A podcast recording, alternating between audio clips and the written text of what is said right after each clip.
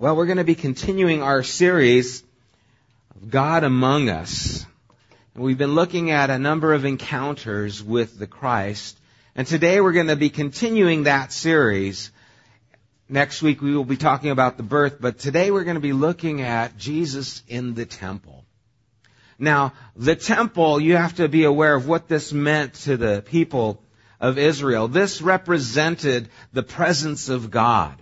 This is where the Holy of Holies was, where they would in fact encounter God. This was holy ground. And so anything that took place there at the temple was significant, was special. And we're going to be looking at two accounts that took place there in the temple. The first is taking place in John chapter 8. You can turn to John chapter 8 with me, and if you need a Bible, raise your hand and someone will get you a Bible. Anyone need a Bible? We got a few. I'm going to talk, I'm going to start with John chapter 8, verse 1 to 12. If you're getting the Bible, you can join us around verse 10 or so whenever you get there. And then we'll look at a few other passages today. Chapter 8, verse 1, it says, Then each went his, to his own home, but Jesus went to the Mount of Olives. At dawn he appeared again in the temple courts, where all the people gathered around him, and he sat down to teach them. The teachers of the law and the Pharisees brought in a woman caught in adultery. They made her stand before the group and said to Jesus, Teacher, this woman was caught in the act of adultery. And the law of Moses commanded us to stone such a woman. Now what do you say? They were using this question as a trap in order to have a basis for accusing him. But Jesus bent down and started to write on the ground with his finger. When they kept on questioning him, he straightened up and said to them, if any one of you is without sin, let him be the first to throw a stone at her. Again, he stooped down and wrote on the ground.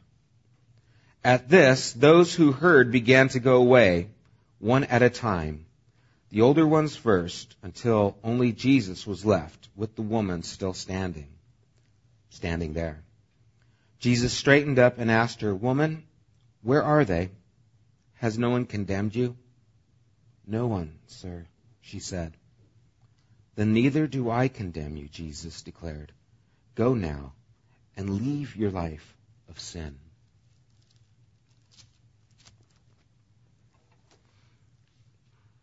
I love this story for a number of reasons.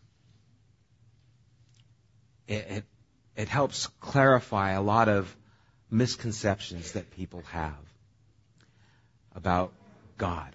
And remember, we talked last week about Jesus, the things he did, the things he said,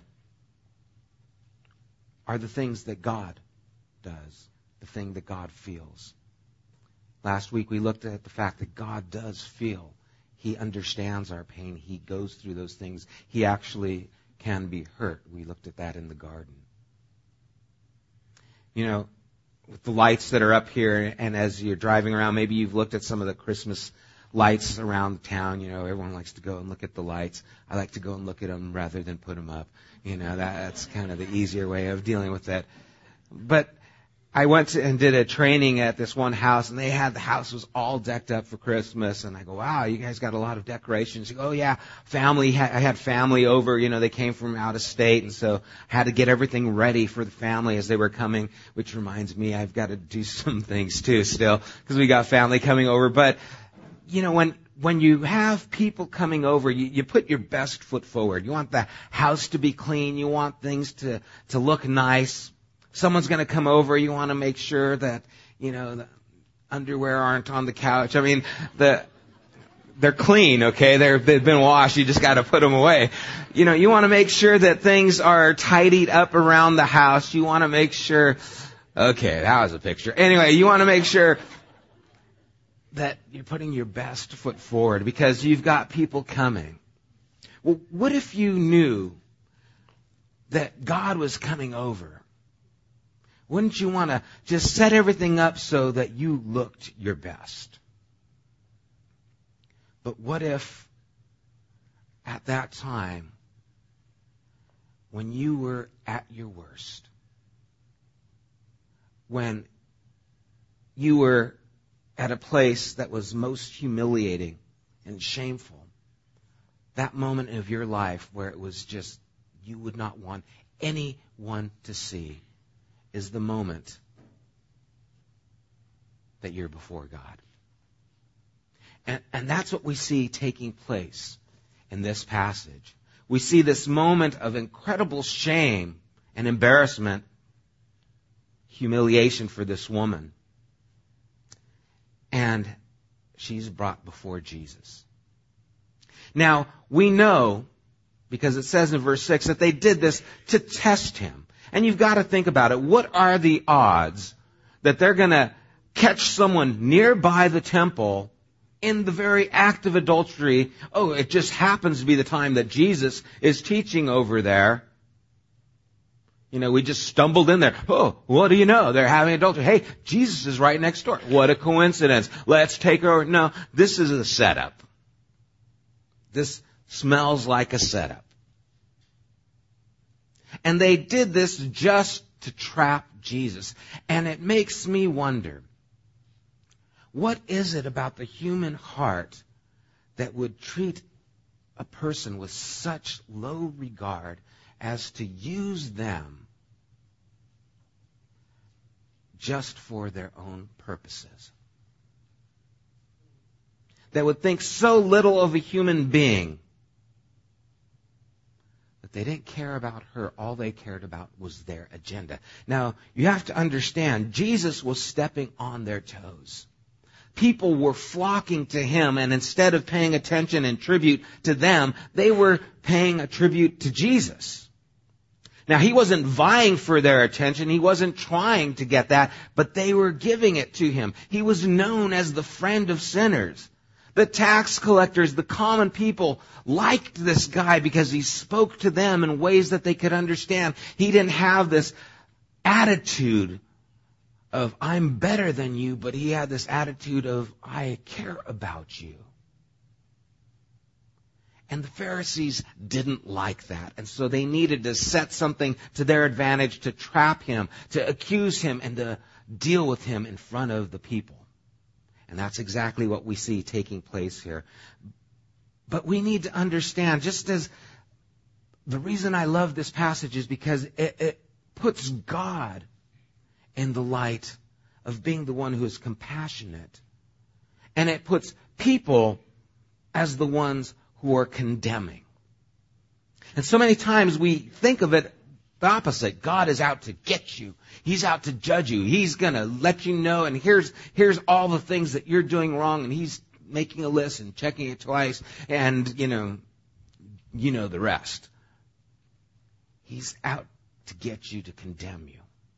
But that's not what we see here. In fact, what we see here is that when we condemn others, we are least like God. When we condemn others, we are least like God. And it's easy to look at this story and say, yeah, that was wrong. That's terrible. But have you ever used someone for your benefit? Have you ever belittled someone so that you can look better or maybe get a promotion? Took advantage of a situation just for your gratification in a relationship? Treated someone like an object. You see, that, that's one of our traits. That's not one of God's traits. And here, as they're being brought into this place, this opportunity gets before them. You have those who are judging someone who is without doubt guilty. But on the other hand, you have Jesus who's bringing compassion, mercy, forgiveness, and an opportunity for a new beginning. what's amazing about us and how we think about God is we are blind to our own attitudes, but totally accusing towards other people. you know, a popular verse that you know, I'm sure, John 3:16. Well, the verses after that are very illuminating as well because in first, you know, 3:16 it says for God so loved the world that he gave his one and only son that whoever believes in him shall not perish but have eternal life. But verse 17 goes on to say that for God did not send his son into the world to condemn the world, but to save the world through him. Now, how is it that God did not come into the world to condemn the world, but his church is so often known for condemning people? He didn't come to condemn. The only one who really had the ability to condemn and judge didn't. But we are so quick to judge. And the church is known for being quick to judge and to condemn. Religions overall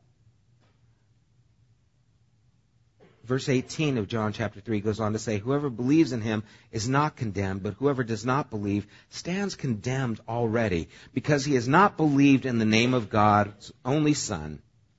This is the verdict. Light has come into the world, but men love darkness instead of light because their deeds were evil. We live under a cloud of condemnation. This whole world does. And instead of condemning, what we need to do is be illuminating. Illuminating who God is automatically reveals who we are. And then we have hope to offer them. A lot of people want to bring about, we need to prove to you how guilty you are. You know what? Most people know they're guilty. And the ones who don't, well, Jesus said, I didn't come to save the righteous. I came to call sinners to repentance. I remember talking to this man, it was in Wales one time, and he said to me point blank, I don't know why Jesus died for sinners. I'm not a sinner. I've never sinned. He actually said that to me, you know, and you're just thinking, you're a liar, you know, I mean, I, but he said, no, I've never sinned. You know what? Well, then Jesus didn't die for you. But the day may come when you do sin. Maybe if you live old and long enough, and he's already up there in age, but the day may come where you do sin. And on that day, well, then Jesus died for you. Because that's who he died for. And you see, so many times we're trying to convince people that they're sinners. Go to the ones who know and convince them that there is a God who cares and loves and does not condemn. Just shine the light on who God is. It will illuminate who they are and the need that is there in their lives. So many times, you would think that the individuals like these Pharisees who are closest to God, who knew the scriptures, who are supposed to represent God to the world, if they would have caught a woman in adultery, they would say, hey, you know what? Jesus, the Son of God, is just here at the temple. Let's take her over there and see if he can help her out. See if he can restore her. See if he can get her on the right track. Let's see if he can do something that will benefit her. But that's not what they're doing. What they're doing is taking her, using her as an object. Not caring about her humiliation, her shame. Not caring about her at all. And when we take on that attitude, we do not represent God. Some years ago, in 2005, I believe it was, here in Ontario, there was a Christian school that kicked out a 14 year old girl because her parents were lesbians. And there was some prominent pastors who spoke up and said this was the right thing to do, and I'm glad they did it, and they have no right telling the school what they need to do. And, and you know, on, on one hand, I agree that the state has no business telling any business what it's supposed to do. But on the other hand, I, I thought to myself, oh my gosh. Here is an opportunity of a lifetime to reveal how great God is to a 14 year old girl who's in a place that's confusing and wrong.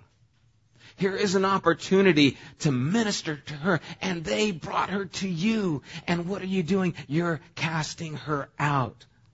In Psalm 63, verse 1, it says, O God, you are my God. Earnestly I seek you. My soul thirsts for you. My body longs for you in a dry and weary land where there is no water. I have seen you in the sanctuary and beheld your power and your glory because your love is better than life. My lips will glorify you.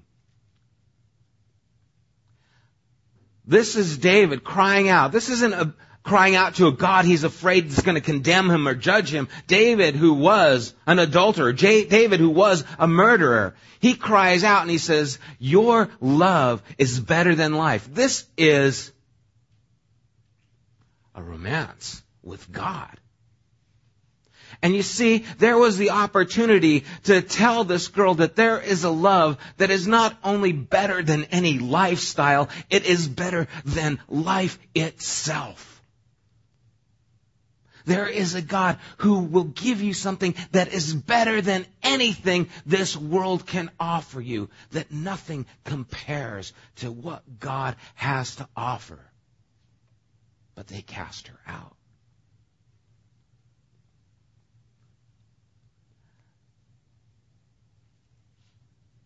These religious leaders must have thought they were bringing this woman to her death. And no doubt she thought her life was ending in shame and just total humiliation. And so when they asked Jesus, the law says to stone her. What do you say? Well, the law says to be put to death, but the, the law also said for the man and woman. Which leaves the question, where's the guy?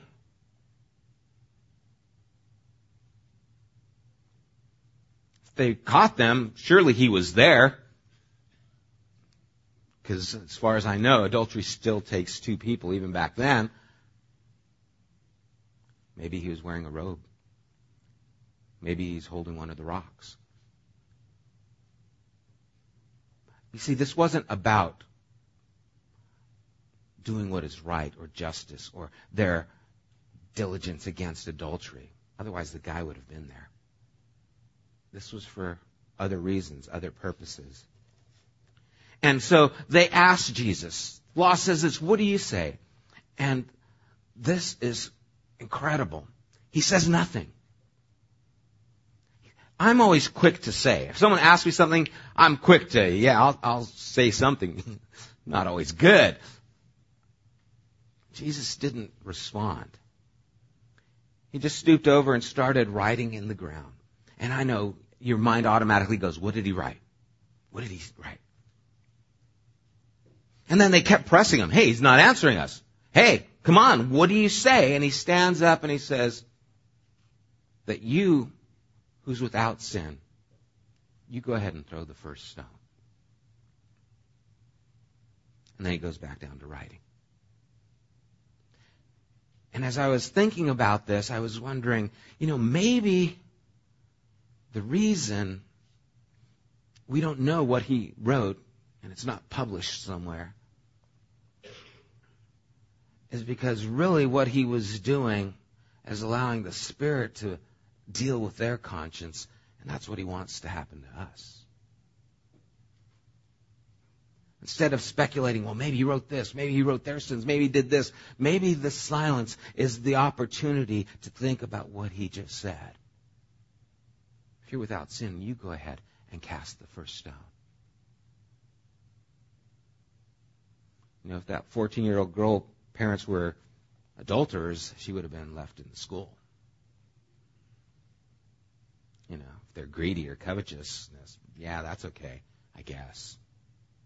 But this said, no, we're going to put a stop to this. And we do things based on pressure instead of looking as opportunity. Do I think homosexuality is a sin? Yeah. So is adultery. Was this woman a sinner? Yeah. But instead of thinking, we need to protect ourselves. Watch out, you guys. The sinners are coming to get us. We have the love and power of God that changes lives, that is able to speak into people's lives who are caught up in the midst of these things and illuminate the darkness so they can see where they're at and change by the power and grace of God. And instead of being on guard, we need to be on offense. I often hear people say, you know, missionaries in different places, you know, it's real hard ground over here. Yeah, it's really hard ground. Really? How hard was the ground for the disciples? They were trying to kill them. It was hard ground. And we talked about this last week or Wednesday in Acts chapter 4, how they didn't pray, Lord, give us a lighter load. They prayed, Lord, give us a stronger back. Lord, don't take this burden of this oppression, but help us to see through it. And where is the church that wants to see through and have victory in Jesus' name instead of put up the guards and build walls so that we're protected? There's nothing in this world that we can protect ourselves against. We are in this world. We're not of this world. In the world, you will have tribulation. Has anyone experienced that yet? Can I get a hand? Amen. Yeah. We've all experienced that. That's how it is. But we are not stuck. We are not burdened. We have a hope that is stronger than death itself. We have the love of God that is better than life, that changes life, that changes those who are condemned already. We need to take that message to them and not be afraid.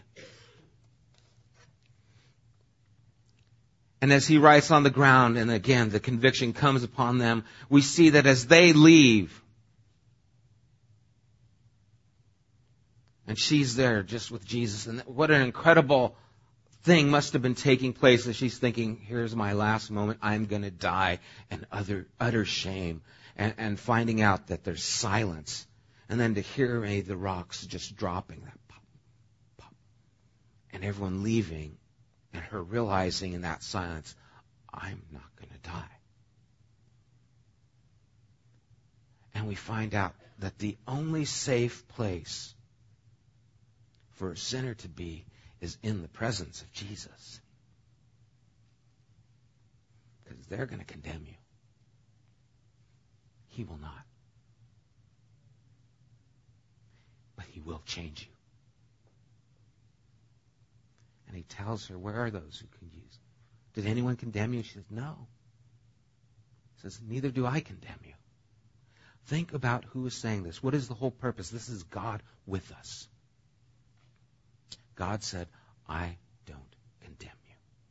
Now go and leave your life of sin. And immediately after that, he speaks out and he says, let me find it. After he says, I don't condemn you, he says, go and leave your life. He says, when Jesus spoke again in verse 12 to the people, he said, I am the light of the world. Whoever follows me will never walk in darkness, but will have the light of life. Now, now that's directly connected to what we just read in John chapter 3. Verse 19, where he says, This is the verdict, life has, light has come into the world, but men love darkness instead of light because their deeds were evil. You see, he illuminates the situation. I am the light of the world. If you follow me, you won't live in darkness. And the world is in darkness.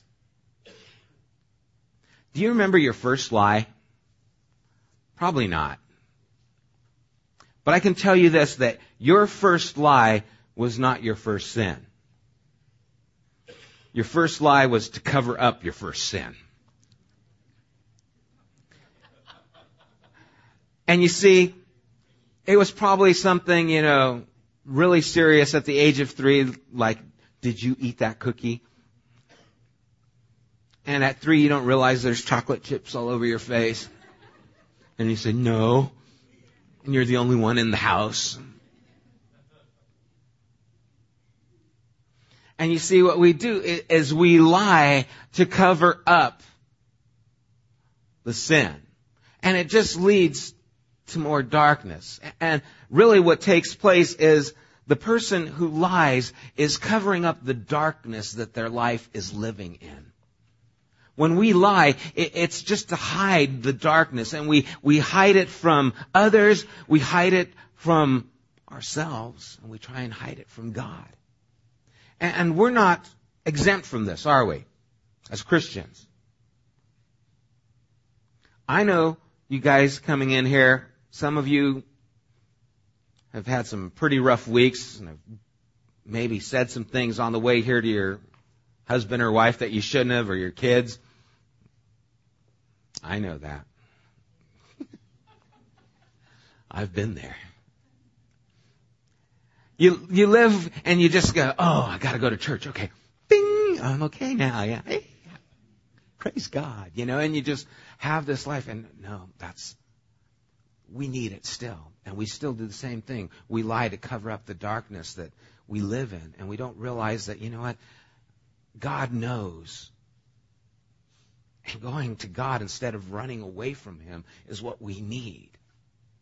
And it's our tendency whenever something happens it's, you know, we're guilty of, we want to run away. But we need to run to God, not away from God. And if there's something going on in your life, don't run away. The only safe place to be is in the presence of Jesus. That's where the light can expel the darkness that's in your life and deal with it and move you forward in that way.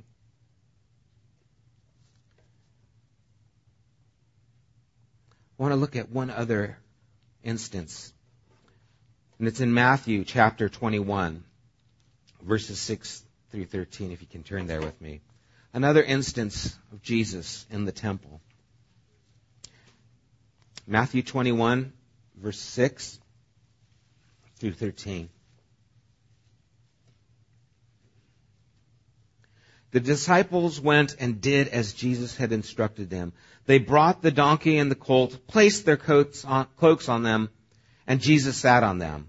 A very large crowd spread their, spread their cloaks on the road, while others cut branches from the trees and spread them on the road. The crowds, they went ahead of him, and those that followed shouted, Hosanna to the Son of David! Blessed is he who comes in the name of the Lord! Hosanna in the highest! When Jesus entered Jerusalem, the whole city was stirred and asked, Who is this? The crowds answered, This is Jesus, the prophet from Nazareth in Galilee in Galilee. Man, I don't know what's going on here today. Jesus entered the temple area and drove out all who were buying and selling there. He overturned the tables of the money changers and the branches of those selling doves. It is written, he said to them, my house will be called a house of prayer, but you are making it a den of robbers. Here's another instance where Jesus goes to the temple. Now, wouldn't you think that the temple would be where Jesus felt at home. Wouldn't you think this would be the perfect fit? This is like the spiritual La-Z-Boy. You know, you go there, God, in the temple, I just, ah, yeah, this is where I belong. But Jesus goes there and we see him mad as fire. And, and what's interesting is you might think from the last instance of Jesus with the woman who is caught in adultery, well, he didn't get mad at her. And, and we know from the cross that he stood, or when he was on the cross, he said, forgive them, Father. They don't know what they're doing to those who stood there. And we might think, well, Jesus just doesn't get mad ever. And if he had a right to get mad, it must have been one of those instances, but it's not there that he's upset. It's here. And why is he getting so upset? Well, he quotes a passage from Isaiah it's Isaiah chapter 56. You can read along here. It starts, it says, Let no foreigner who is bound himself to the Lord say, The Lord will surely exclude me from his people. And let not any eunuch complain, I am only a dry tree, for this is what the Lord says to the eunuchs who keep my Sabbaths, who choose and pleases me and hold fast to my covenant. To them I will give within my temple and its walls a memorial and a name better than sons and daughters. I will give them an everlasting name that will not be cut off. And foreigners, there it is again, who bind themselves to the Lord to serve Him, to love the name of the Lord, and to worship Him, all who keep the Sabbath without desecrating it, and who hold fast to my covenant. These I will bring to my holy mountain, and give them joy in my house of prayer. Their burnt offerings and sacrifices will be accepted on my altar, for my house will be called a house of prayer for all nations. Jesus is quoting from Isaiah 56 verses 3 to 7, and it's referring to the foreigners. Now we know as they were in the temple, they had made this a money scheme. You had to give your money to get their special money that was sacred to buy those animals that could sacrifice and they were making a huge profit. This had become something that was just about the money. And what Jesus is upset about is when people make hurdles to the way of God.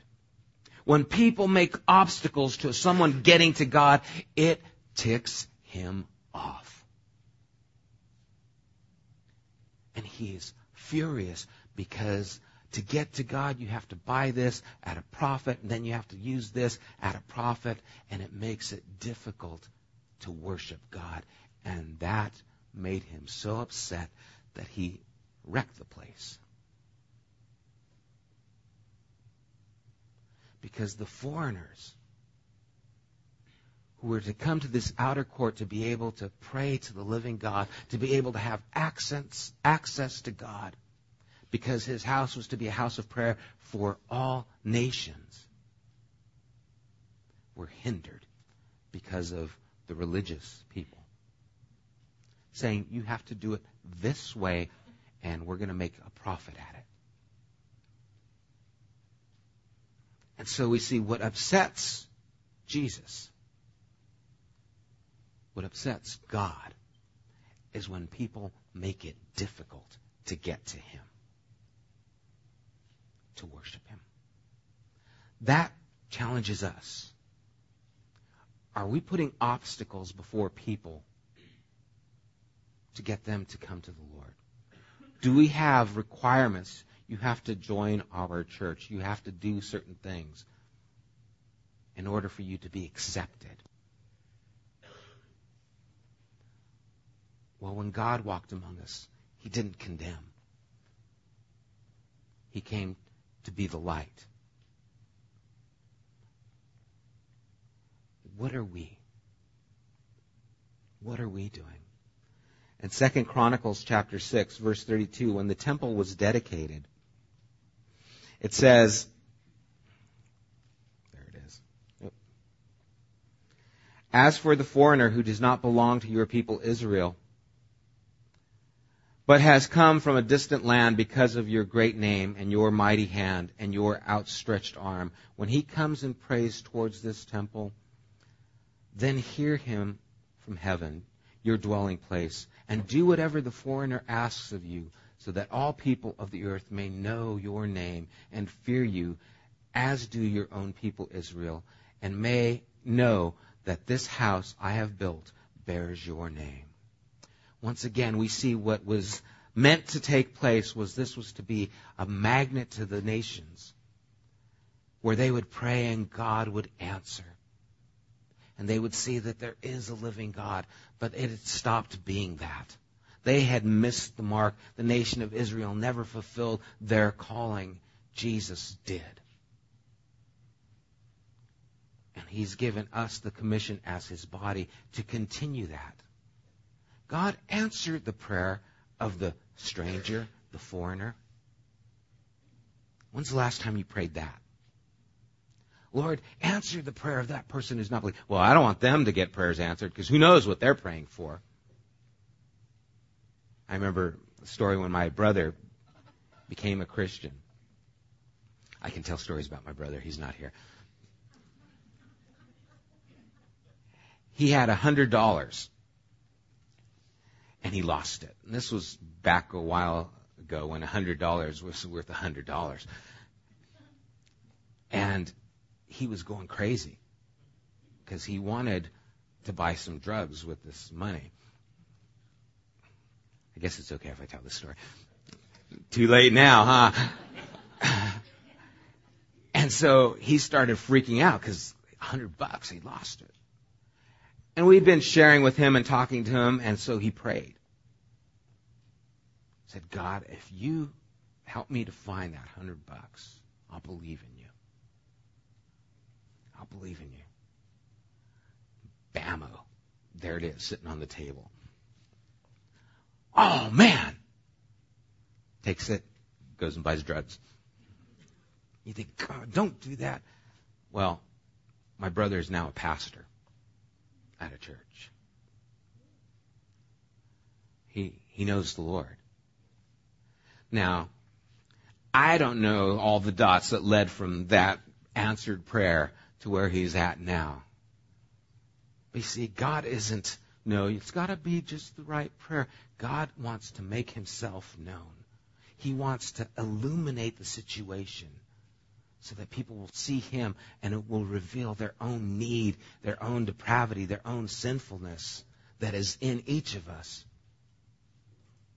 But unless we run to the light, to the God who cares, to the God who does not condemn, to the God who is inviting people, who is including everybody and not excluding anyone. Well, we can't invite them because, you know, they have this problem with their life. We can't invite them to our church because they're involved with this sin. They use drugs. Oh, they're involved with homosexuality. Oh, that's an adulterer. That person's there. We can't invite them. God wants to change them. God doesn't want to leave them in that circumstance. He wants to change them, but He wants to include them into His family. And if we are going to exclude them, I have a feeling that Jesus would take these chairs and overturn them and he'd say the same thing. What do you think you are doing? I am trying to draw this person who is captured and is in bondage and is dying. And I want them here. If they can't come here, where can they go? Where will they go? If they are not allowed here, they have no place. You are my representatives. And if you will not bring them here and show them my love, that I don't condemn them, that I want to change them and set them free, that I have a love that is better than life itself. There is nothing that they are holding on to that they would want to hold on to if they just knew who I was. Are we putting up hurdles? Are we saying, yeah, but you know, if you come in, it's going to make us all really uncomfortable? God is desiring to include people, to answer their prayers so that they can see He's the truth, so He can illuminate their lives to see the darkness that they're living in, so that He can change them. And He's inviting us to be a part of it. When Jesus was in the temple, when God was among us, He did not condemn, but He got angry with people who stopped people from coming to the knowledge of who He was. This is the heart of God displayed through the person of Jesus when He was in the temple. May it be our heart as well. Let's pray.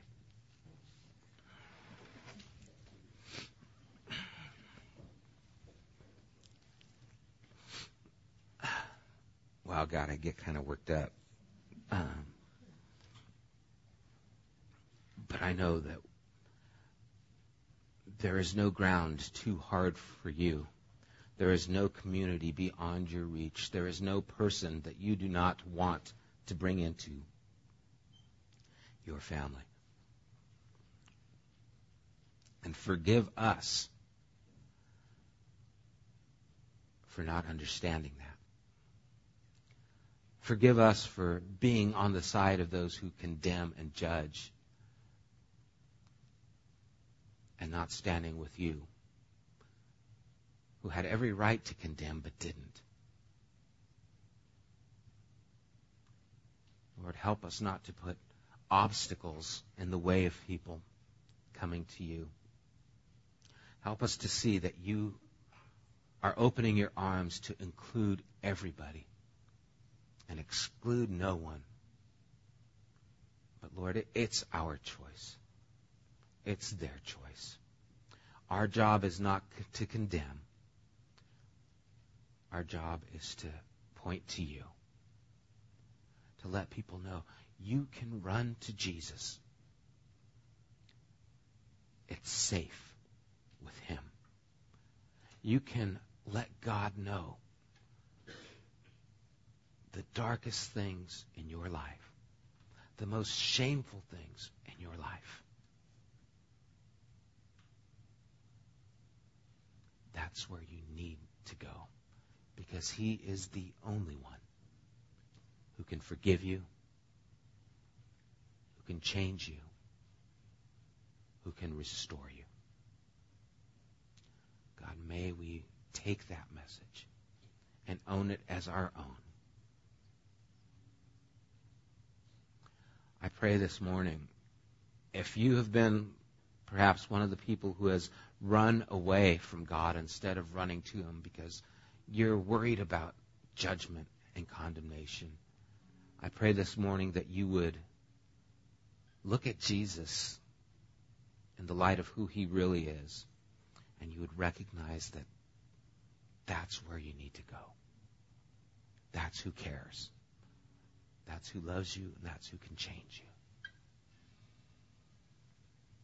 Father, I do pray that our hearts be open to you and the work you desire to do in our lives. That we'd re- recognize you don't condemn us, and that we would leave our lives of sin for the God who loves us and is better than life itself. Thank you, God, for your goodness. In Jesus' name, amen.